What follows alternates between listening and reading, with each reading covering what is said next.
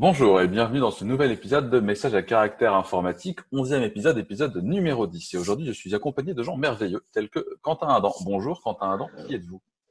Bonjour, euh, je suis le fameux pseudo WAXZCE sur Twitter et je dirige une entreprise à Clever Cloud. Merci. Des raccoons, j'ai plein de trucs. C'est une ménage. J'aime les animaux. Et, il commence à faire gentiment chaud dans cet appart où il fera bientôt 40 degrés according to la météo. Je ne vois pas du tout de quoi tu parles, euh, moi qui habite au sixième sous les combles. Euh, bonjour Arnaud Lefebvre, qui êtes-vous? Salut. Euh, eh ben, je, je travaille à Clever Cloud. Je m'occupe globalement euh, de différents sujets comme un peu la console web, différentes intégrations d'add-ons de type Jenkins et euh, d'autres euh, Et tâches. Et des trucs très sexy comme ça. Voilà. Merveilleux. Et je suis accompagné de Julien Durillon, qui est sa, sa- sa première euh, sur le podcast Messages à caractère informatique. Bonjour Julien Durillon, qui êtes-vous? Bonjour. Euh, Bonjour, je suis Julien développeur. je suis développeur à Clever Cloud.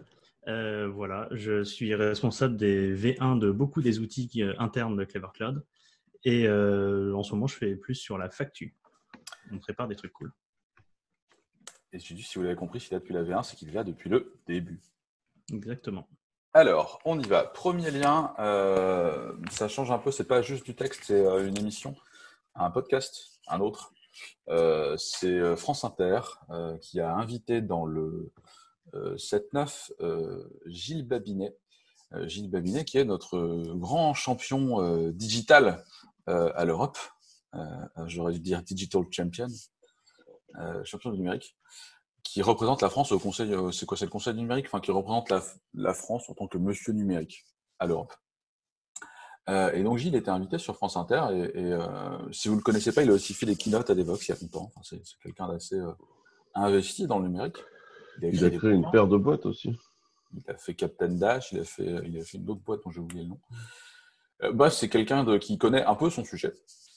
Il était invité sur Inter et il a parlé de pas mal de choses euh, pendant euh, 10, C'est 15, pas lui qui avait fait la, la boîte de CD, la- euh, un truc sur la musique. Il a fait beaucoup de boîtes dans la musique. Euh, euh.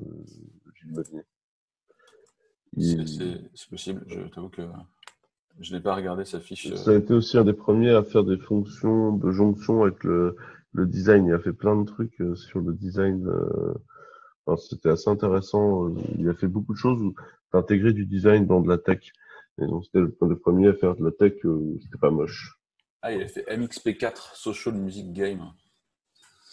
Bref, Voilà. euh, euh, ne, ne commençons pas à, à diverger. Gilles était invité donc sur, merci Quentin, était invité sur France Inter. Il a parlé de pas mal de choses. Il a parlé notamment du fait que les, les GAFA deviennent la nouvelle, donc GAFA, Google, Amazon, Facebook, Apple. Euh, les gens ont beaucoup trop tendance, je trouve, à oublier le M, qui est Microsoft, et donc le GAFAM. Euh, et il disait que c'était la nouvelle valeur, refuge en bourse aux US. Souvent, les gens faisaient du, General Motors. Bon, euh, ça marche moins bien.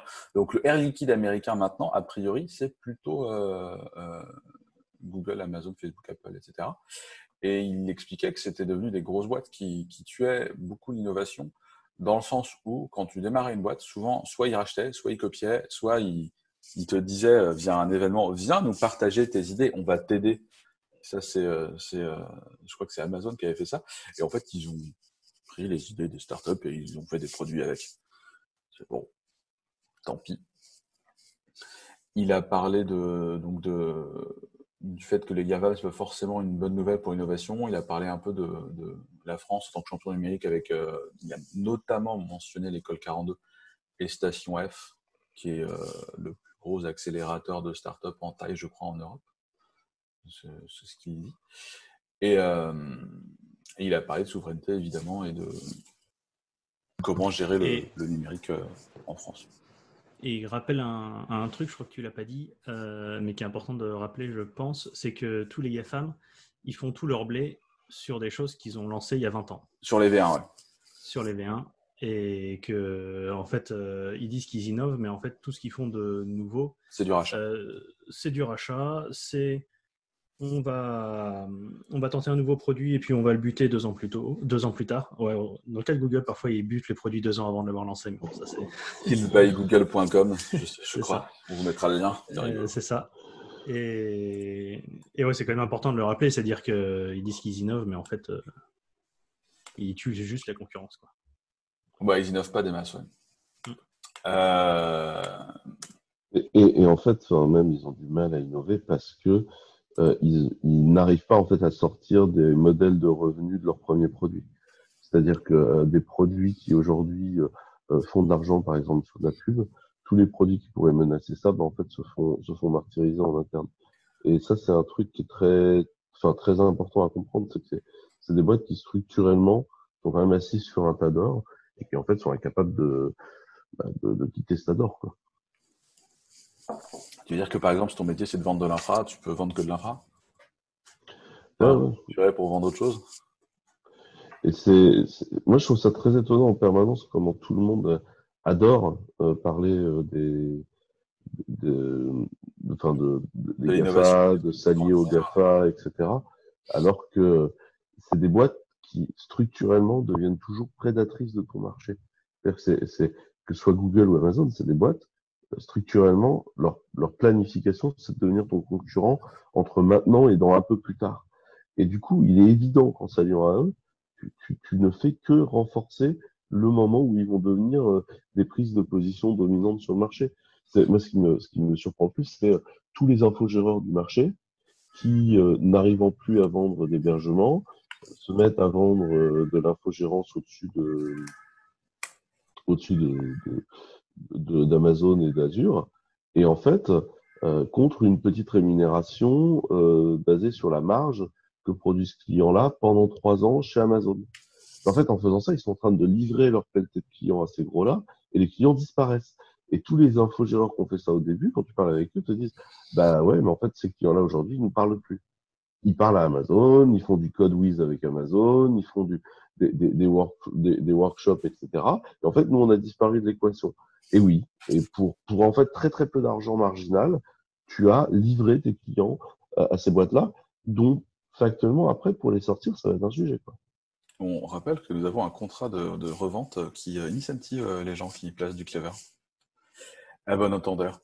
Euh, un, un, des autres trucs qu'il dit et qui m'a qui m'a un peu attristé, euh, il dit, euh, il en parle beaucoup. On ne peut pas concurrencer les marchés existants qui sont déjà aussi installés. Quand il parle des clouds, il parle de milliers de milliards américains qui été dans les GAFAM. Et il dit, euh, il vaut mieux qu'on aille se battre sur euh, les trucs émergents nouveaux, plutôt qu'on essaye de se battre sur des choses comme ça. Je trouve que c'est un peu le, le, petit bout de la lorgnette et oublier qu'il y a des sujets qui sont importants en termes de souveraineté, en termes de, effectivement, de maintien de conditions opérationnelles en France ou en Europe. Euh, et c'est un lien qu'on n'a pas mis, mais euh, vous avez vu la, boîte d'Optronics euh, qui est en face de se faire racheter par des Américains. Il y a Percy qui a dit non, il y a la Défense qui a dit non, il y a, enfin, y a Macron qui a peut-être dit oui. Je ne sais pas si vous avez vu passer ça, il faut que je retrouve le lien. C'est une boîte d'optronique, c'est des gens spécialisés dans la vision de nuit qui serait vendue aux US. Et c'est le leader mondial et français. Peu de gens le savent. Moi, je l'ai appris en lisant l'article. Je vous retrouverai l'article. Je trouve ça intéressant. Euh, donc, on a des, effectivement des, des, problèmes de souveraineté euh, face au, à, bah, la dominance euh, Ouais, moi, tu vois, je suis très énervé par cette histoire de cloud. En fait, à chaque fois qu'on parle de cloud, c'est un sujet qui est capturé par les vendeurs d'infrastructures qui aujourd'hui te parlent de DC, de kilos de serveurs, de machin. Le cloud, ça n'a jamais été ça. Tout le monde s'en fout d'avoir un serveur branché à Internet. Le cloud, c'est de l'expérience utilisateur qui est fournie par du software. Ce qui veut dire que des toutes petites structures aujourd'hui sont capables de concurrencer les gros parce que c'est du software. Et le fait qu'il y ait, des, des, babasses à un moment, c'est, euh, c'est, je dirais, c'est un side effect. Et donc, il faut arrêter d'essayer de croire que ça coûte de milliards que ça se joue ce marché-là. C'est du SaaS, en fait, le cloud. C'est, du, logiciel. Donc, euh, c'est pas, je, je crois pas que ce soit un sujet qui soit déjà plié. Ouais, surtout que l'innovation dans le logiciel, euh, en termes de, de, de coût de départ, c'est du soft et c'est de l'intelligence. Il y a encore plein d'innovations à faire. C'est un milieu qui est très très jeune et encore, encore plein de trucs à inventer. Et on a vu à quelle vitesse tu peux, tu peux discuter ce genre de choses. Donc effectivement, euh, c'est un peu triste de le, de, de le, voir comme ça. Euh, Vous avez d'autres sujets, les gars, là-dessus Parce que là, on a fait nos, nos, nos gros nos save the ban. Pas spécialement, genre. euh, On a fait nos relous. ouais, J'ai rajouté le, lien vers Photonis, qui est donc la boîte française qui se ferait racheter par Teledyne, euh, qui est un américain. Ok, alors du coup, on va passer au lien suivant. C'est aussi une histoire de dominance euh, de, de, de marché. Euh, c'est Quentin qui a mis ce, ce tweet euh, de Julien Simon, je crois qu'il y a une app euh, dans l'App Store Google de podcast, je crois. Ouais, en fait, c'est une app. euh, c'est- une app de. Rocambole. Ouais, ils font, ils font des espèces de podcasts qui racontent des histoires.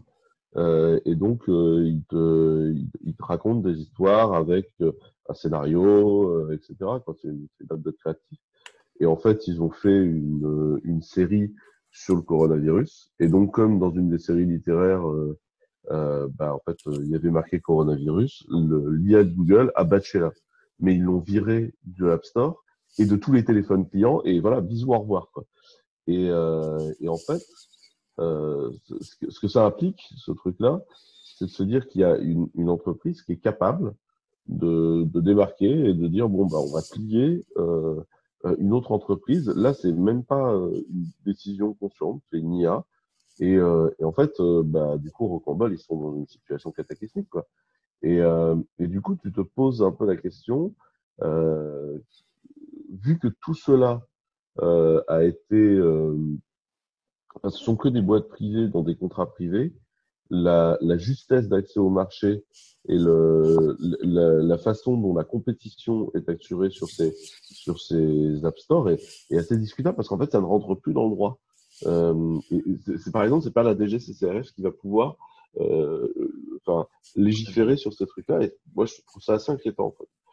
Et, je, pense que le législateur qui est si prompt à vouloir s'en prendre à des tas de sujets sans, pertinence devrait se, pencher sur ce genre de sujet.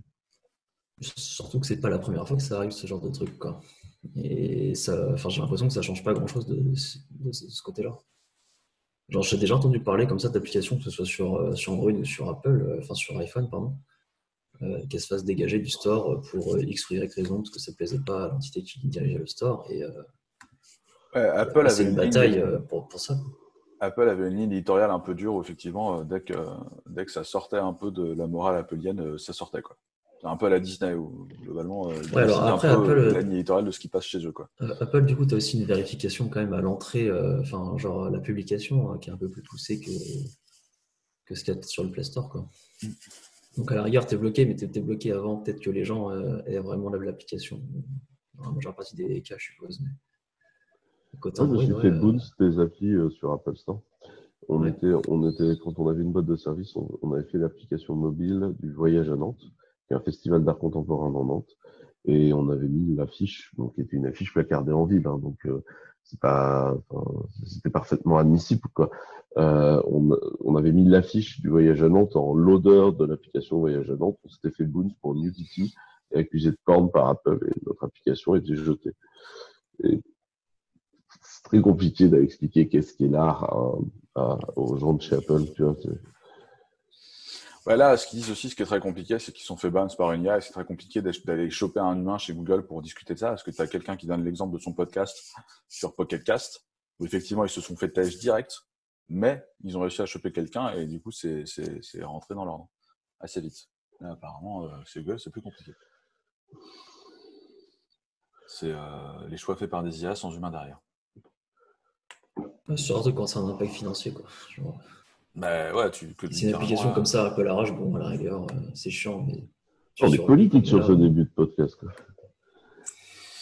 Ben oui, et d'ailleurs, on va rester dans la politique, euh, sauf si Julien, tu as quelque chose à ajouter sur euh, cette histoire de podcast. Non, on va passer à, à un tweet qui a fait pas mal de bruit aussi, euh, qui est pas mal remonté dans ma timeline. Allez, je veux qu'on continue à être politique. Ouais. Ouais, la poli- Alors, est-ce qu'on peut vraiment appeler ça de la politique? Euh, euh, Cédric O et la sobriété numérique. Cédric O dit Ah là là, euh, il faudrait faire un peu de pédagogie pour que les gens qui ont appris à, éteindre la lumière et à fermer les robinets apprennent à euh, envoyer moins de mails et à regarder moins de vidéos. Globalement, c'est ce qu'il dit. Alors, je vais essayer de le dire de la façon la plus gentille possible. Quand on parle de technologie, ce serait bien parfois de mettre des ingénieurs dans la boucle. Parce qu'en fait, si on veut parler de consommation énergétique, il euh, faut le faire avec un voltomètre à la main. Si on n'a pas de voltomètre, on ne sait pas combien ça consomme d'électricité. Et, euh, et, je veux juste que ce soit clair pour tous les gens ici. Balancer de la data dans un réseau ne consomme pas d'énergie. Si vous voulez faire baisser la conso du réseau, à la limite, vous pouvez aller dessouder les diodes sur la façade avant du, du routeur, c'est à peu près tout. Que vous balanciez un terabyte ou un gigabyte dans le routeur, ça ne va rien changer. C'est même pas l'épaisseur du trait. Vous ne verrez pas la différence. Et alors, arrivent des gens qui vous débarquent avec des équivalents CO2, genre 15 grammes d'équivalent CO2 sur un mail. Pourquoi? Quand? Sur quel serveur? Dans quel data center?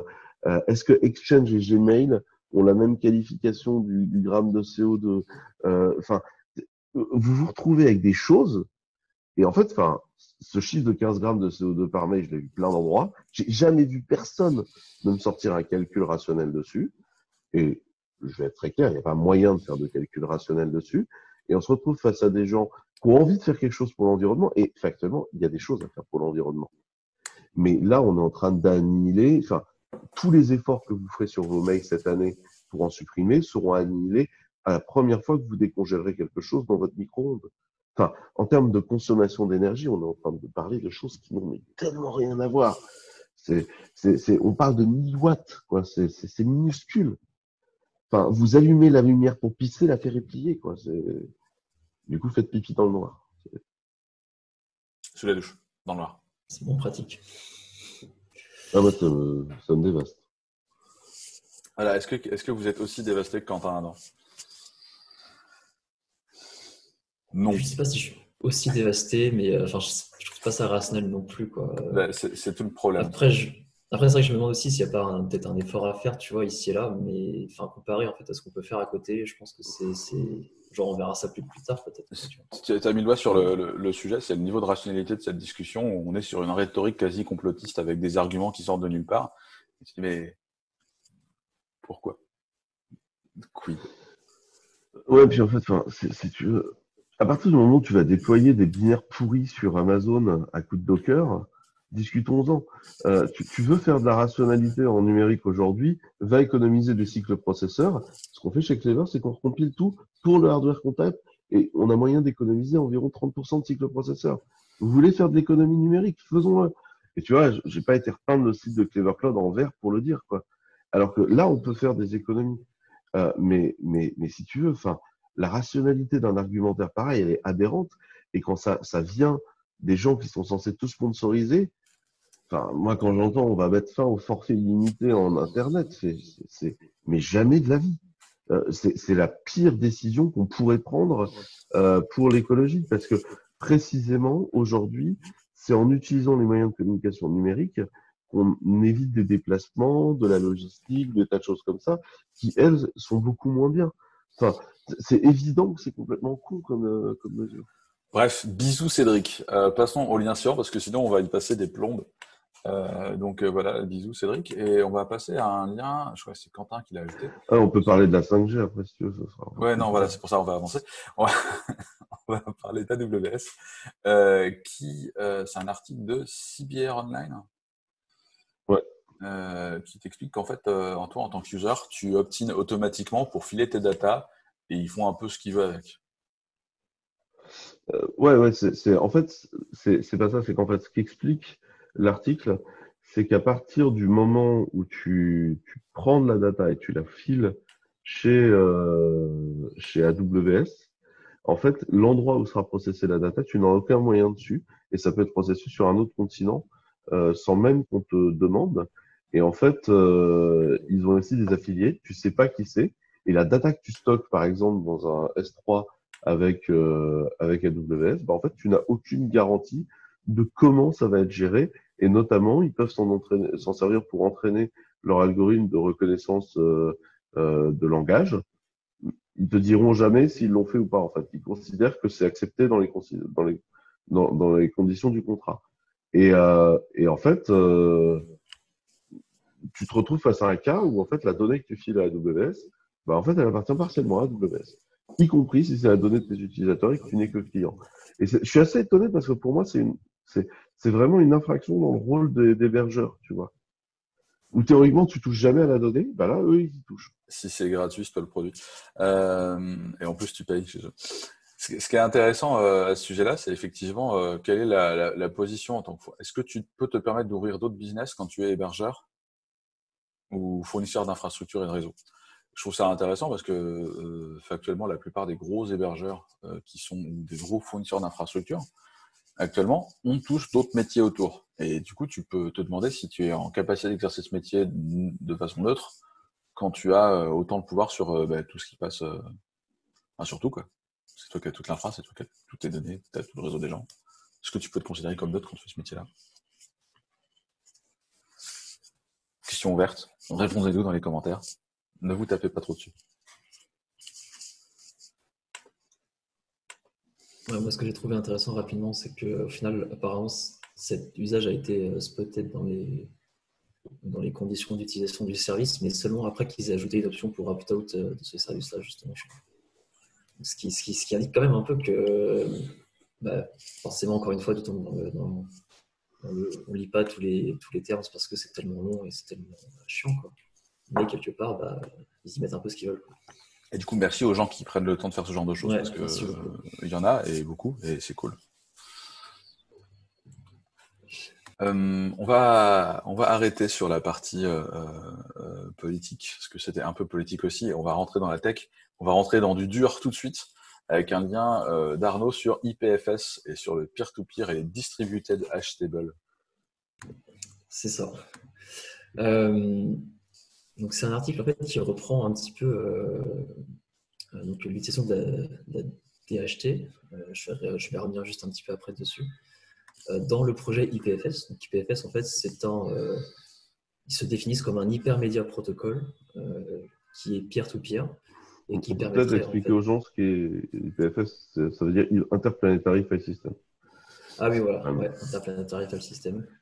Mais du coup, leur but, c'est ça, c'est d'être peer-to-peer et euh, avoir un web un peu plus rapide, sécurisé et ouvert. Donc, en effet, leur ambition derrière, c'est de mettre à disposition euh, tout un tas de, de fichiers à travers euh, un, un maillage euh, pair à pair. Quoi.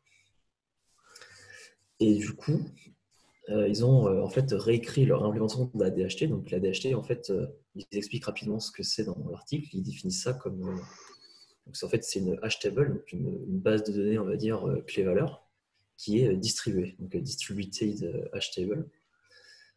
et en fait, bah, du coup, chaque nœud héberge une partie de, cette hash table et du coup peut répondre à des requêtes euh, euh, suivant, suivant la demande. Et si jamais vous êtes un nœud X qui n'a pas la réponse, bah, vous connaissez peut-être le nœud Y qui peut vous aider à répondre. Et du coup, bah, votre requête transite comme ça de nœud en nœud jusqu'à temps de trouver quelqu'un qui saurait y répondre. Et, euh, et, et ça, ça a lieu, enfin peut-être un truc important de ouais. une DHT, il y en a dans tous les systèmes peer-to-peer. -peer. C'est-à-dire que ouais. vous faites du torrent, si vous avez une DHT, c'est les fameux liens magnettes.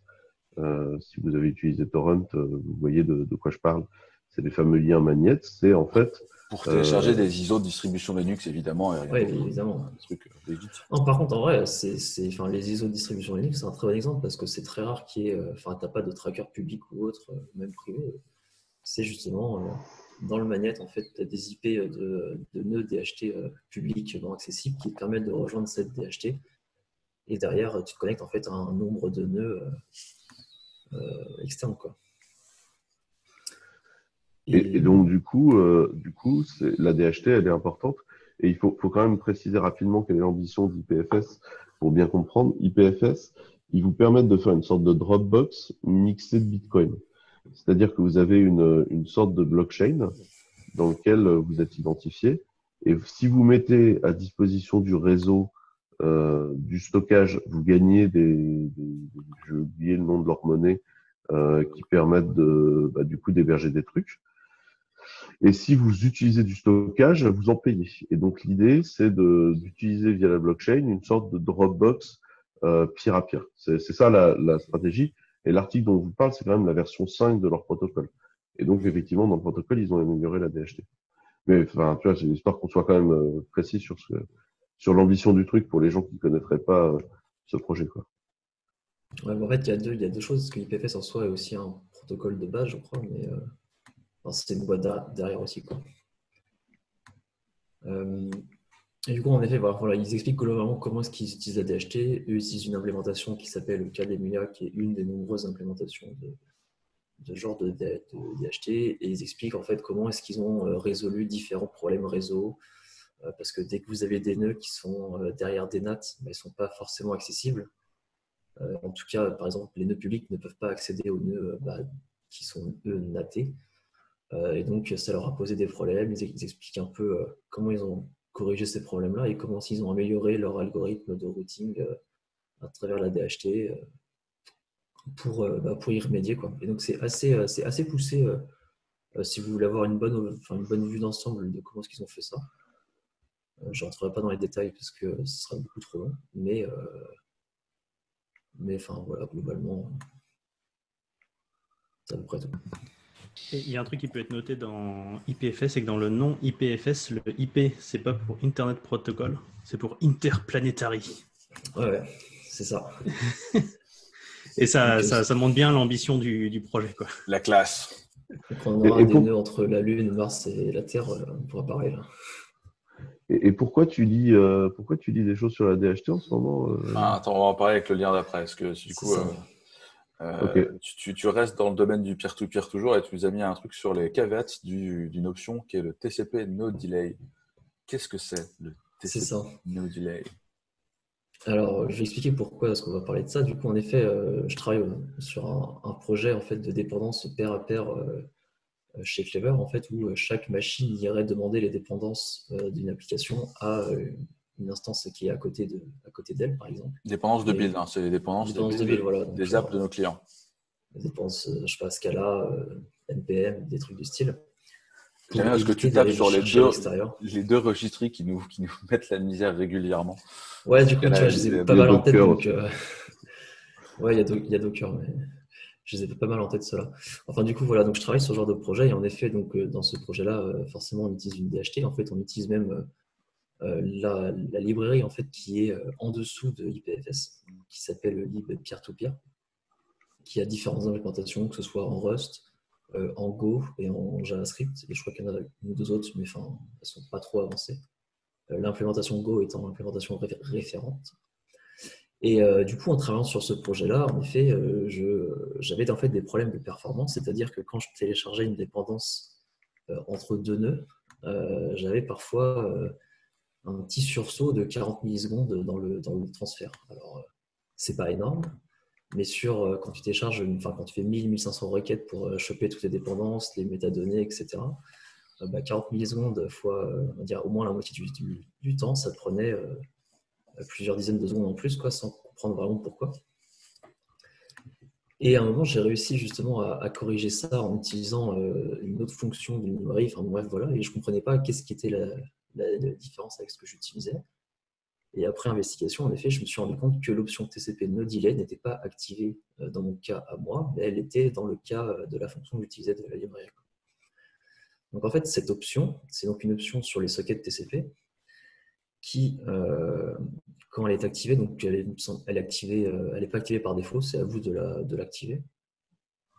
Euh, globalement, en fait, elle désactive un algorithme qui, enfin l'algorithme de Nagel, qui permet de, maîtriser quand est-ce que la donnée est réellement envoyée sur le réseau. Parce qu'en fait, quand vous écrivez de la donnée sur une socket TCP, généralement, ce qui se passe, c'est que vous écrivez la donnée en fait dans un buffer du kernel, qui après, lui, le kernel enverra ou non la donnée à un instant, à un instant T.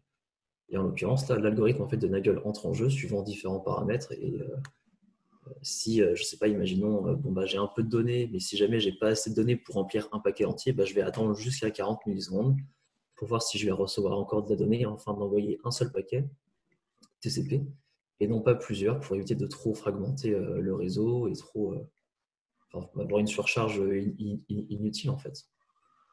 Et du coup, dans la majeure partie, enfin, dans quelques cas, c'est utile, et dans d'autres cas, ça l'est un peu moins. Euh, par exemple, si vous faites du, StatsD, que vous envoyez énormément de métriques, c'est des petits paquets.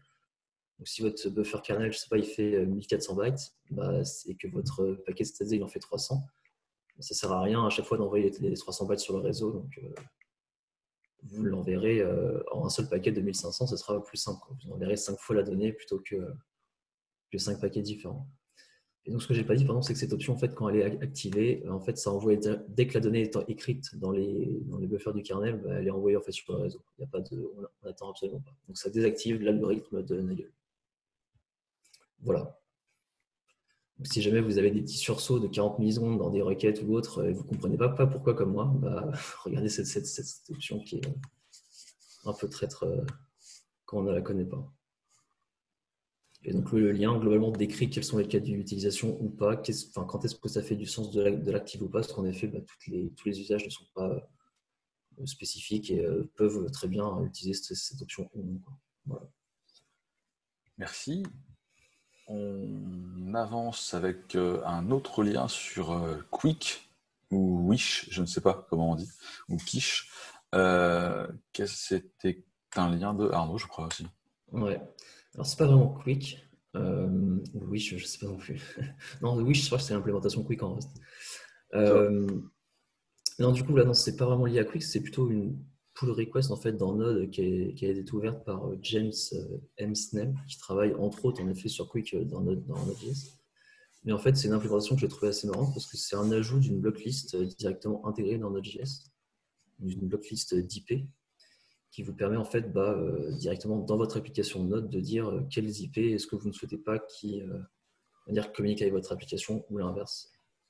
Donc l'avantage de ça, c'est que ce sera très proche des, des méthodes genre connect ou listen de Node et que du coup très tôt quand le quand le, le stream réseau sera ouvert ou atteint par l'application par de Node.js, alors l'application pourra blacklister euh, ces, ces, requêtes au besoin. Quoi. J'ai pas regardé, mais c'est que de la blacklist ou tu peux faire une whitelist et tout bloquer par défaut et dire euh, Jalo, euh, juste ça, ça, ça et ça? C'est que de la blacklist parce que ce qu'il est utilisé comme argument, c'est en fait de base dans Node.js, tu autorises tout. Et du coup, il ne voulait pas casser ce postulat de base. Et pour l'instant, ils ont juste une blacklist. Et on verra peut-être plus tard pour la whitelist, mais en l'occurrence, là, a, pour l'instant, c'est pas qu'une blacklist. Quoi. Parce que euh, justement, dans le lien suivant, euh, une blacklist, euh, enfin une whitelister juste ce qui part aurait pu être intéressant. puisque le, lien, c'est une analyse de TikTok. Alors, TikTok est beaucoup dans l'actu en ce moment parce que M. Trump a décidé qu'il fallait racheter TikTok puisque c'était des, des, vilains espions. en gros, et euh, du coup, il y a un chercheur en sécu français qui s'est dit tiens, je vais aller regarder un peu ce que ça donne et qu'est-ce qui se passe et, euh, quelle habitude d'utiliser des, des, frameworks pour euh, regarder ce qui se passe à l'intérieur des softs, faire la décompile, l'instrumentation en runtime, des choses comme ça. Et c'est vachement intéressant parce qu'il fait tout son cheminement sur comment il a cherché et qu'est-ce qu'il a trouvé. Et il n'a pas trouvé de trucs délirants, mais il a trouvé des trucs quand même. Ouais, c'est ça, globalement, c'est notre Elliot Alderson national, on va dire ça comme ça. Il est assez connu pour utiliser ce pseudo-là. Si vous avez vu la série Mr. Robot. Euh, globalement, ouais, c'est ça. Il regarde un peu les applications Android. C'est un peu son, son, dada, on va dire. Et euh, donc, en effet, il n'a pas trouvé grand-chose en fait dedans. C'est vrai que TikTok avait pas mal parlé euh, parce qu'ils envoyaient énormément de données perso ou autres. Et en tout cas, après avoir regardé une version spécifique de l'application, peut-être que c'était le cas avant, voilà, on ne sait pas trop trop.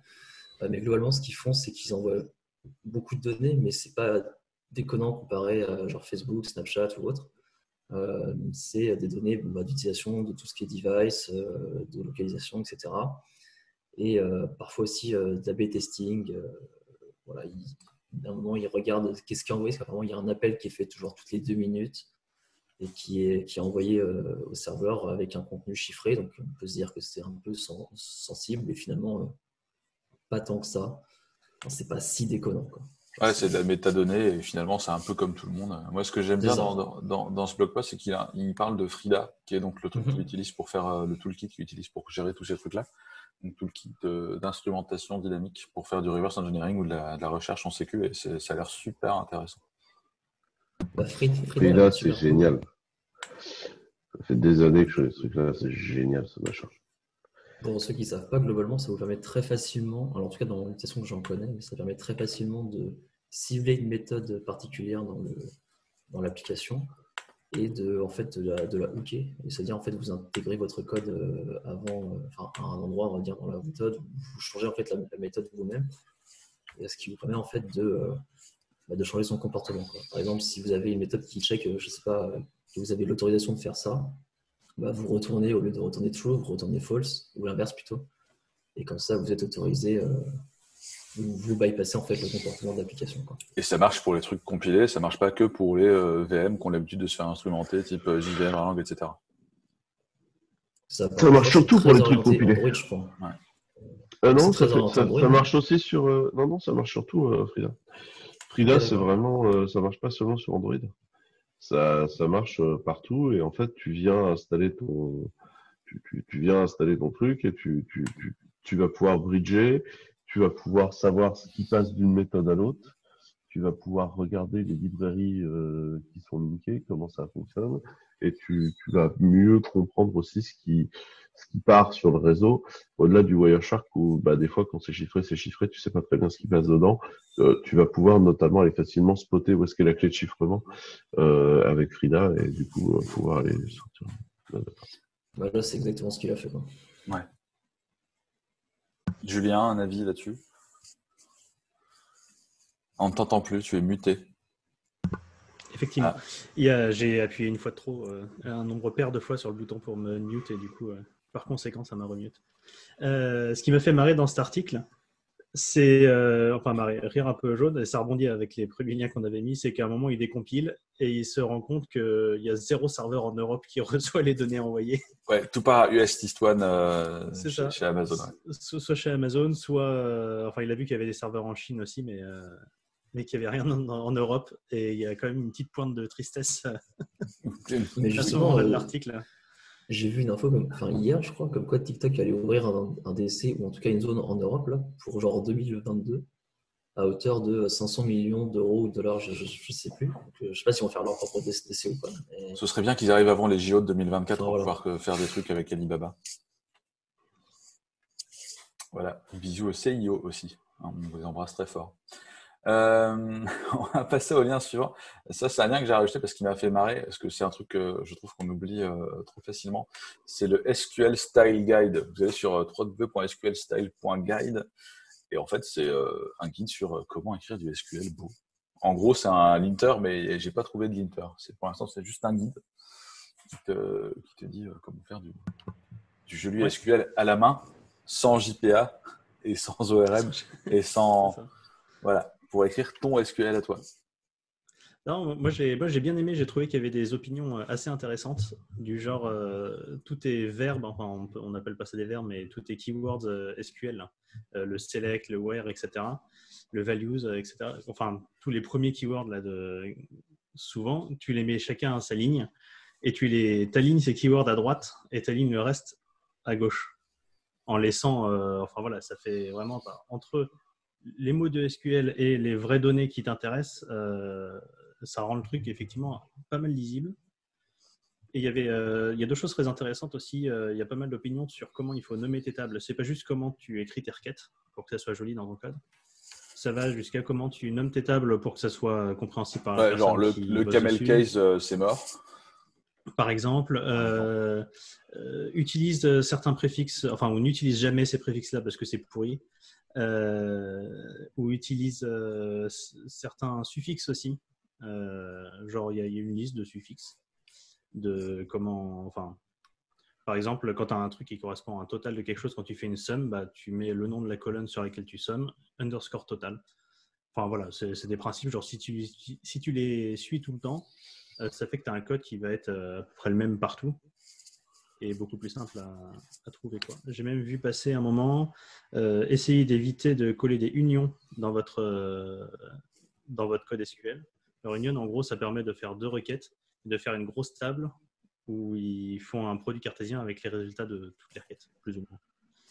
Euh, après, il y a des moyens d'optimiser ça, mais voilà. Mais en gros, évite de faire des unions. Et en gros, si tu as l'impression d'avoir besoin de unions, c'est peut-être que tu as mal fait ton, ton schéma SQL à la base. Et en fait, euh, refais ton schéma SQL, euh, tu gagneras plus de perf qu'en utilisant des, des outils comme ça. Tu n'as pas dénormalisé suffisamment bien. Exactement.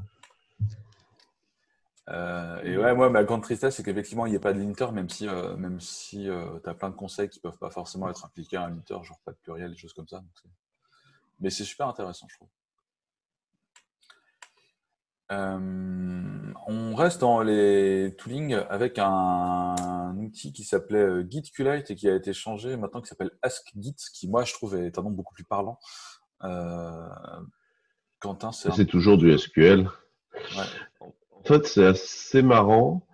Euh, c'est un, un, outil qui vous permet de requêter votre arbre Git avec du SQL, euh, notamment pour faire euh, des stats ou euh, pour euh, voir des évolutions. Donc, c'est du Go, ça utilise du SQLite, ça utilise ce qu'on appelle la virtualisation de la data dans SQLite, c'est-à-dire que toutes les bases de données se mettent à avoir ce qu'on appelle les foreign, les, les, les, tables étrangères, les foreign tables où en fait euh, tu, tu maps dans le modèle de la DDD la capacité de requêter d'autres data. Donc en PG par exemple, tu as, je crois une quarantaine de modules qui te permettent de parler à Hadoop, à Redis, à machin. C'est les foreign euh, data wrappers. C'est ça, en PG ça s'appelle les foreign data wrappers. Et en fait tout ça c'est un ensemble d'outils qui s'appelle la virtualisation de la data. Et en fait, ça existe dans SQLite. Et du coup, là, l'idée, c'est d'utiliser le modèle d'SQLite, le moteur d'SQLite pour en fait aller euh, taper sur l'arbre Git. Et là, c'est assez cool parce que ça vous permet de faire un select, euh, count euh, sur, par exemple, euh, le nombre d'auteurs par, par leur email. mais vous pouvez faire bien plus de choses. Vous pouvez filtrer sur des, des, des, des, noms, des mots dans un commentaire de commit. vous pouvez très bien faire des sommes, enfin toutes les fonctions de windowing, toutes les fonctions d'agrégation en SQL, vous pouvez euh, vous en sortir euh, là-dessus. Vous pouvez filtrer les merge commits parce que vous n'avez pas envie de les voir. J'ai trouvé que c'était assez intéressant en global parce que c'est plus simple en fait euh, quand on connaît un peu SQL d'être capable de de faire des requêtes en SQL que d'utiliser les commandes Git. Et du coup, je trouvais que c'était assez amusant comme outil et, et que ça pouvait éventuellement euh, amener des choses euh, cool, sachant qu'en plus le, le, le, truc permet de ressortir derrière en JSON ou en CSV euh, ses propres résultats, donc euh, ça permet de faire des intégrations si on veut facilement. Ce, ce, serait cool de pouvoir utiliser ça directement dans GitHub ou GitLab, pouvoir taper dans la SQL et chercher dans les commits, ce serait, ce serait top. Euh, on va passer sur le lien suivant. C'est un lien de euh, Monsieur Borsmeyer, euh, expert DNS français. C'est ça. Ouais, Borsmeyer, donc il bosse chez euh, non? Je sais jamais. Mais non, il, est chez l'AFNIC. L'AFNIC, c'est ça. gère les... L'AFNIC, c'est l'association non-profit qui gère les points .fr c'est le, le registrar, pas, pas, le registrar, c'est l'autorité euh, de régulation du point .fr. C'est eux qui sont responsables du point .fr. Voilà. Et donc, euh, voilà, le type, c'est un expert réseau. Et depuis, euh, depuis très longtemps, sur son blog, alors, je vous invite à voir son blog, il est d'une simplicité extrême. voilà. il prend une RFC, enfin un RFC, comme il dit lui, dans ses articles. Euh, et il le décrit en français. Voilà. Et donc euh, là, récemment, euh, donc le 2 août, c'est-à-dire la, semaine dernière ou en début de semaine, là, il a fait un article sur le SSH. En gros, sur le, RFC qui décrit le transport layer de SSH. Comment est-ce que on établit la connexion, on échange les clés, voilà. Alors, quand on est un petit peu habitué euh, au réseau et, à ces trucs-là, c'est un RFC. Donc, en fait, c'est du boring. C'est vraiment techniquement comment ça marche. Et en fait, euh, bah, ça marche comme on peut s'y attendre quand on connaît déjà un petit peu. Mais euh, si vous si n'êtes pas des grands habitués du réseau et des, différents protocoles réseau, je vous invite à aller lire. C'est toujours super intéressant. c'est pas, ça ressemble vachement à ce qu'on pourrait avoir dans du TLS par exemple même si les besoins sont, un petit peu différents. Euh, voilà. Et, euh, mais voilà, en fait, il sort Wire, euh, Wireshark et il vous, met, il vous montre ce qu'il y a exactement dans les différents paquets. Euh, donc voilà, c'est pas le truc le plus fou du monde. C'est euh, un RFC qui date de 2006, hein, si je dis pas de bêtises, janvier 2006. Donc, euh, donc voilà, mais c'était pour vous inviter à, à lire. enfin, l'article, lui, il a, il a 4 jours. Hein. et c'est pour vous inviter à lire le, blog de Borsmeyer et à le suivre sur Twitter. voilà. Et notamment, je ne sais pas si vous avez autre chose à rajouter sur cet article. À non, non, vas-y. Non, ce n'est que c'est bien de lire des descriptions de RST. Ouais, c'est ça. Et en plus, voilà, le type vous les explique euh, bien en français. Euh, parce que parfois, les RFC, il y a tout un, langage qui est, un petit peu comme les articles de recherche. Là, faut, Ou de droit. Faut apprendre le, faut apprendre le langage des, des, RFC pour que ça soit, pour que ça devienne cool à lire. Et, et là, ça permet de rentrer dedans de façon plus simple, quoi. Et quitte à aller la lire euh, après pour de vrai si ça vous intéresse. Euh, Tout comme les changelogs du kernel, où euh, bon, les changelogs du kernel sont illisibles. Il faut aller les lire sur kernelnewbies.org. Et comme au début, c'est très compliqué à lire parce qu'on n'est pas au courant, il y a une équipe chez DLFP, donc Dalinux French Page, euh, linuxfr, si vous voulez, .org. Et, et eux, ils traduisent régulièrement des changelogs. Et c'est un boulot énorme hein, de faire, parce que d'abord le changelog du kernel c'est gros, et puis ensuite il faut comprendre de quoi ça parle. Et euh, eux ils font un énorme boulot et c'est un, une bonne façon de rentrer dans le sujet. Puis tu as un petit taf éditorial aussi où ils te sortent un peu les trucs euh, les plus importants. Euh. Ça c'est globalement fait par Kernel Newbies en fait. Ça c'est le changelog de Kernel Newbies. Parce qu'en fait le truc c'est personne n'a envie d'aller se taper le vrai changelog. Le vrai changelog en fait c'est limite une compilation de, de, de, de commits de de commit message dans le C'est complètement ça en fait, C'est ah, pas plus compliqué que ça. C'est illisible. c'est la définition d'un changelog. Oui, c'est ça. Et puis, c'est illisible et en plus, euh, il y a certaines grosses features qui correspondent à, deux ou trois commits. Et c'est plus intéressant d'avoir un pourquoi on a cette feature-là et quelle était la réflexion derrière et qu'est-ce que ça va changer pour le futur. Et, et voici le lien vers la doc. sur, plus dans les mailings, oui, c'est ça. La, la, le, le, dernier Linux est sorti la semaine dernière.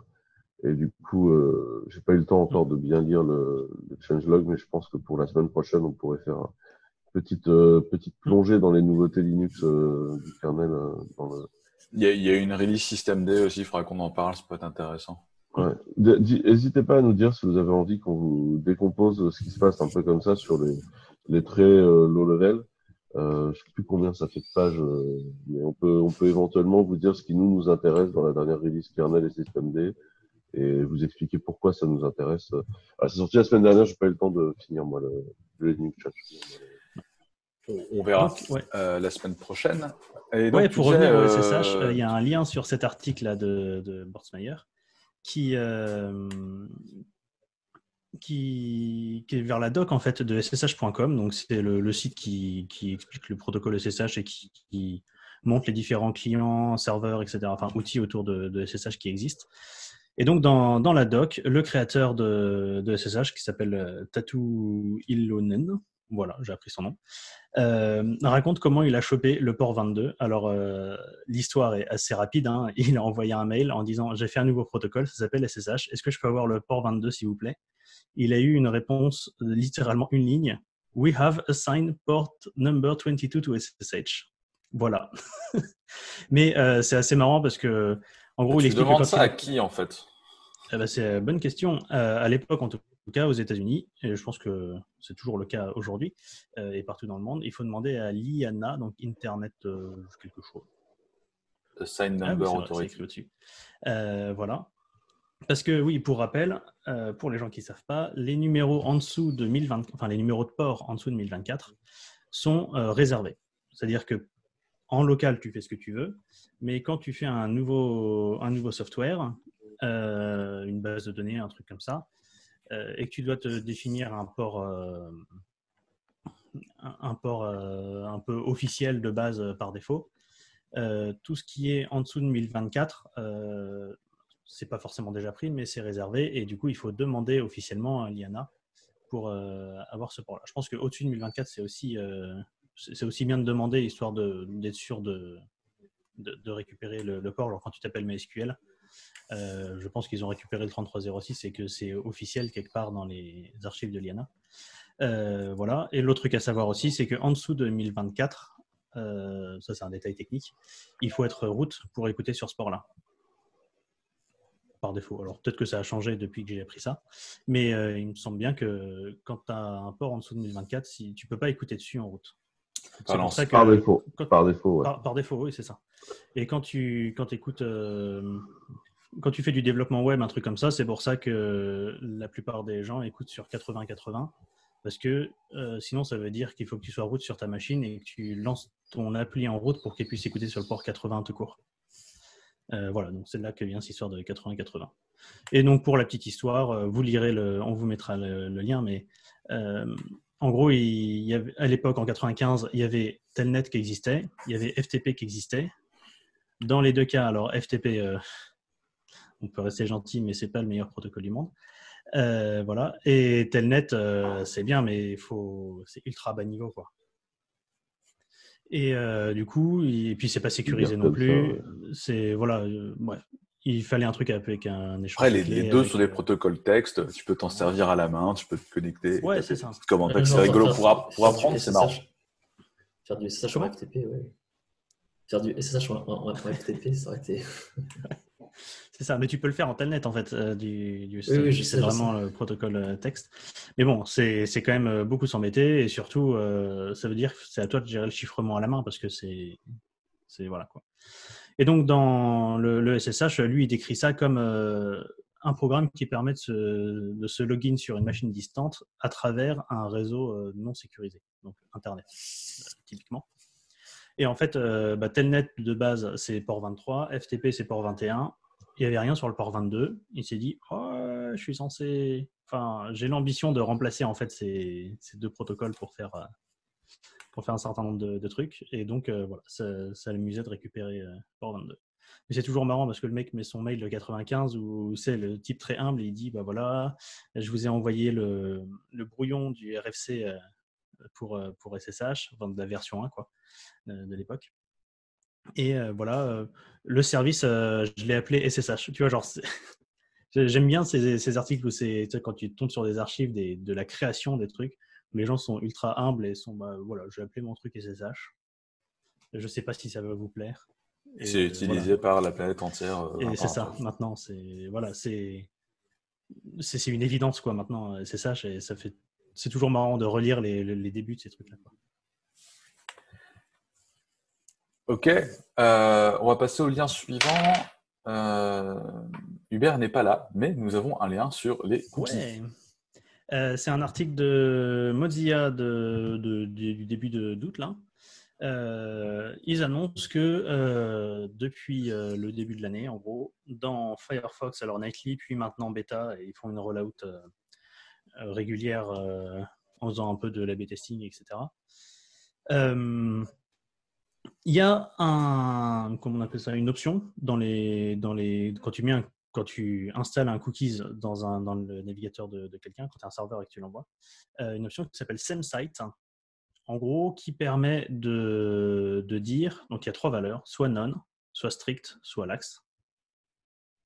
Et en gros, euh, quand SameSite égale none, qui est pour l'instant la valeur par défaut dans tous les navigateurs si tu mets rien sur tes cookies, euh, ça veut dire que n'importe qui, quel site qui appelle ton, n'importe quel site sur lequel ton navigateur est et qui appelle tes services, dans la requête, tous tes cookies seront, seront ajoutés. Ce qui fait que un autre site qui appelle tes services peut potentiellement lire les cookies qui sont envoyés en regardant la requête, la requête qui est partie et la réponse, etc. Et parfois même, il y a des cookies qui sont remis du coup dans, dans la réponse. Donc, euh, donc c'est toutes ces histoires de référeur, c'est-à-dire quand on est sur un site et qu'on fait une requête vers un autre site, le navigateur euh, euh, met toujours un référeur, c'est-à-dire de- depuis quel site nous on, on fait la, la requête. Ouais, Donc voilà, il y a strict- ça, Comment? C'est Ouais, c'est c'est des- ouais, pas dans les cookies, c'est dans les headers HTTP, pardon. Et euh, voilà. Et donc, la version stricte de, de cette, de cette option de cookie dit juste c'est uniquement si tu es sur le même site que tu as le droit de- d'envoyer les, enfin, de joindre en fait les cookies avec la requête. Et l'axe, euh, en gros, c'est euh, les requêtes faites euh, en asynchrone depuis d'autres sites ne mettront pas les cookies. Par contre, quand tu cliques sur un lien et que tu navigues vers ce site, vers ton site, là, il y a les cookies qui sont mises dès la première, qui sont, qui sont joints à la requête dès la première requête en fait. Ouais, ces détails, vous pourrez lire l'article. Mais l'idée, c'est que same site égale none, niveau sécurité, c'est pas ouf du tout parce que c'est la porte ouverte et puis les fenêtres ouvertes et la cheminée ouverte à tout ce qui est cross-site request forgery, les fameuses CSRF, donc les attaques entre les sites, etc. et donc, ils sont en train tranquillement de passer le défaut, la valeur par défaut de none à l'axe et de tester, sachant qu'en fait, ça peut péter des sites. Il y a certains sites qui ont besoin du fait, que ça, soit ça a déjà pété des sites. Oui, en plus. Ça a déjà pété des sites parce que Chrome avait lancé l'option, enfin, avait déjà activé l'option genre en début d'année dans sa version stable et un rollback en fait. Avant de, là, de réactiver dans les, semaines qui sont arrivées. C'est ça. Donc oui, moi je, là on est sur l'article de, de, Firefox, mais ils disent bien que Chrome a aussi un, euh, est aussi en train de, faire ça. En fait, la plupart des, navigateurs, ils ont un tracker sur leur euh, Bugzilla, enfin, de Bugzilla chez Firefox et le, le bugs.chromium.org, euh, le breakage tracker de, où il liste tous les sites qui, qui cassent avec euh, cette option par défaut. Et euh, c'est aussi un appel à tous les développeurs web de leur dire euh, testez avec euh, prenez Firefox, allez dans le about config là, qui permet de tout changer pour avoir accès à la key value qui permet de changer toutes les, toutes les valeurs, de, forcer le de forcer le, lax et de tester les sites que vous faites et d'essayer de les faire évoluer pour que soit vous, c'est vous qui définissez vous-même le same site égale, site égale none, et à ce moment-là, le navigateur le, n'aura pas le choix que de l'accepter. Euh, soit vous vous arrangez pour que ça fonctionne avec euh, l'Axe. Quoi. Mais vérifiez vos sites, parce que en gros, en 2021, euh, il y aura le vrai lancement. Quoi. Enfin, ça arrivera dans les, dans les navigateurs stables. Et donc, il y a potentiellement des sites qui. Enfin, votre site sera cassé si vous n'avez pas réagi à temps. Quoi. Euh, tu vois, moi, j'ai une nouvelle expérience avec cette, euh, cette, option-là, parce que en, je suis en mars, en tant que je disais, j'utilise encore Firefox Nightly, du coup, l'option a été activée. Et euh, j'avais un problème du coup avec Elasticsearch, Kibana et Keycloak, et du coup, ça m'a valu une journée ou deux de descente dans le code de ces trois magnifiques stacks techniques. Voilà. J'ai trouvé mon, mon, problème qui était en effet. Ah, dis que tu n'aimes pas faire de Java, c'est bon. Ouais, c'était honnêtement, euh, quand tu connais pas trop Java et que tu descends dans ce genre d'archi, euh, bonne chance pour trouver qui c'est qui appelle quoi. Du coup, tu fais du NPE euh, oriented development quoi, genre, et tu regardes comment est-ce que tu arrives là. J'ai appris des meilleurs qu'à Marc-Antoine Perrin. Alright. Euh, eh bien, euh, ceci conclut notre message avec caractère informatique du jour, de la semaine. J'ai le dé mon outil de prise et la décision. Je suis de 1 à 5, Quentin Adam est de 6 à 10, Julien de Rion est de 11 à 15 et Arnaud de 16 à 20. Et je vais faire 20. Arnaud Lefebvre, réussite critique. Allez, qu'est-ce que tu nous as apporté aujourd'hui? Alors, je ne sais pas si vous avez entendu parler, mais il y a un nouveau jeu Trackmania qui est sorti là début juillet. Et du coup, euh, cette musique est l'une des musiques de la BO euh, de ce nouveau jeu. Voilà. Trackmania, studio Nadeo, studio français. Voilà, donc c'est une musique électro, euh, un peu d'ambiance de jeu comme ça, enfin je sais pas. C'est plutôt super. Eh ben, en tout cas, euh, merci euh, d'avoir participé, merci de nous avoir écoutés et, on vous laisse avec, avec Paradigme et on vous dit à la semaine prochaine. Au revoir. Bonne semaine.